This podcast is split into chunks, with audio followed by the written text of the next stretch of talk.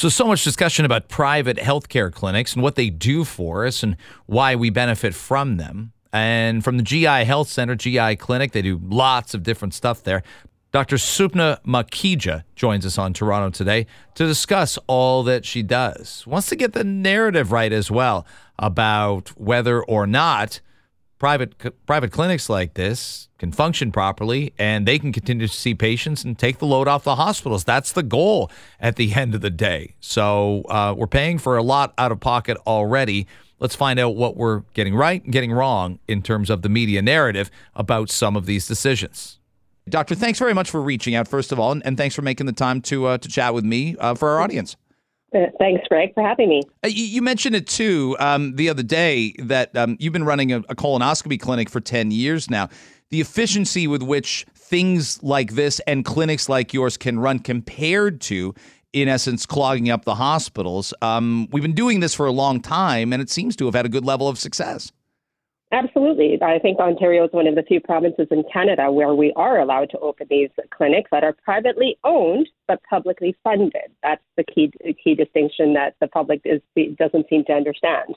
So we've been doing this for 10 years because when we graduated from our residencies, there were no jobs in the hospitals for people mm. that were just graduating. So we got desperate and we needed to create our own job for us. So we actually took a huge pay cut because we have to pay for all of the operating costs from our own income which we would be making at the hospital with much less overhead. But we decided that, you know, the service is needed. Patients still need colonoscopies and endoscopies and gastroenterology consults.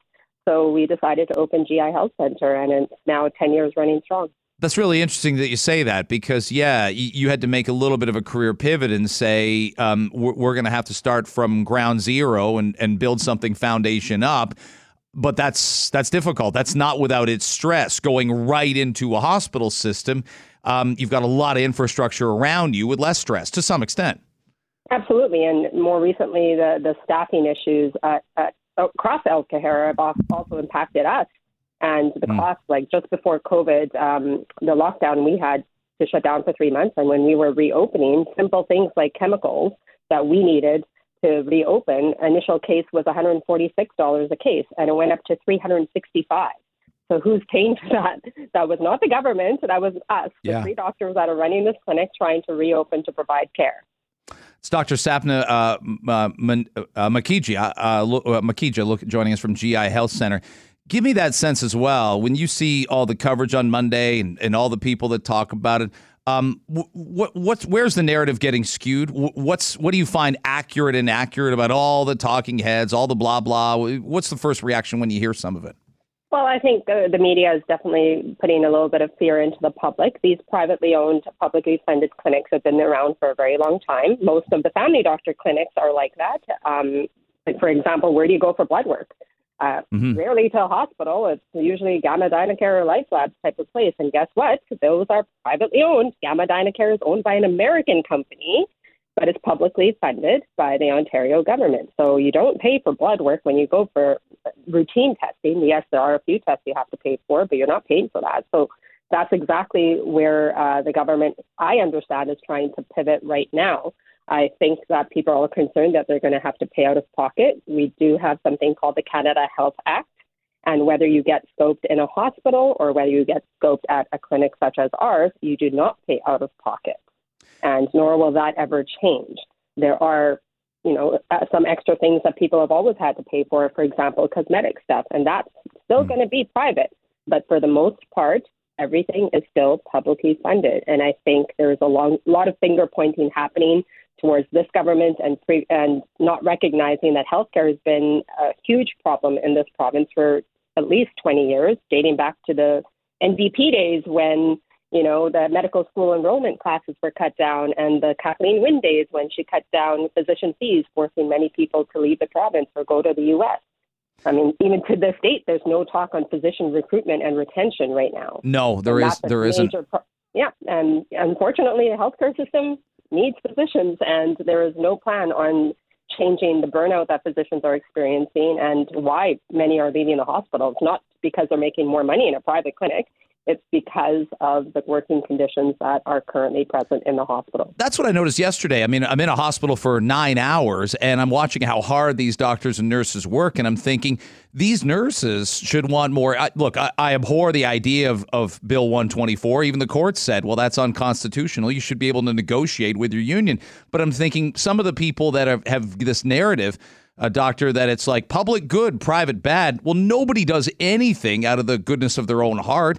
Nurses have a bottom line that they would do the job for. Doctors and surgeons have a bottom line they would do. I, I just, I don't like this. Public hospital good, private clinics bad. You're all doing the best you can for the people that come to see you. Yes, and absolutely. The nurses do need to be better supported and paid better. But, you know, the cost of living has gone up for everyone. The mm-hmm. cost of running a clinic like ours has gone up dramatically, and we cannot continue to survive and provide a service without extra funding from the government. We just can't. It's just got the costs have just gotten too astronomical, and we still want to be able to provide a service. We did 5,500 cases just last year.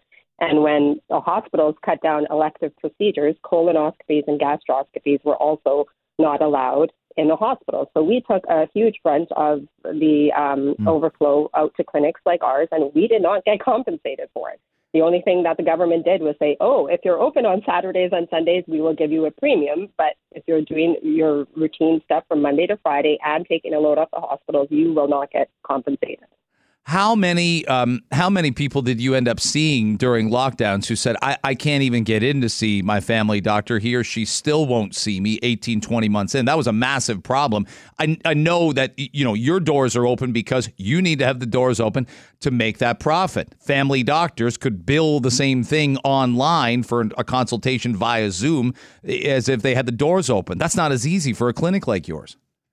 No, it's not. But the interesting thing about gastroenterology is that most of the time we're bringing the patient in for physical exam when we do the procedure anyhow. So yes, we were also doing virtual for quite some time, mm-hmm. and now patient, many patients still, you know, demand virtual, and so we have to do video because the government hasn't um, uh, has gotten rid of the telephone calls. And yesterday, as a result, I had three no shows because they have technical issues. And well, why do they want? Why do they want video? Are they afraid to come in still? No, no, absolutely not afraid. Uh, convenience for them, okay. or they're coming from farther distances, or they have a work schedule that doesn't mm. allow them to take, you know, time off. And that's again the same thing with a hospital. If you go to the hospital mm. for a procedure, you're giving up a half day or a full day at many times. Um, but you come to a clinic like ours just because of the efficiency. If provided mm. that things are all going smoothly, you could be in and out in two hours from your colonoscopy. Amazing, and uh, and I, I hope we can have more conversations about colonoscopies. I'm a huge advocate. I've I've lost friends um, to colorectal cancer, and and anybody over the age of 45 um, should be pushing their own uh, GP and their own doctor to be able to get that. Um, you yeah. can Oh, oh, go ahead. I wanted. I want. Sorry, I was going to say that, that those guidelines are more so for the U.S. In Canada, still, if you have no symptoms and no family history, the screening age begins at age 50. Yeah, yeah. Um, but definitely, if there's a family history or symptoms, you do need to get mm. checked out. It is an entirely preventable cancer. Dr. Makhija, thanks so much. I hope we get a chance to talk again. I really appreciate you making time for the audience. Thanks for having me. Okay. Uh, you can visit, by the way, uh, her clinic, GI Health Center at gihc.ca.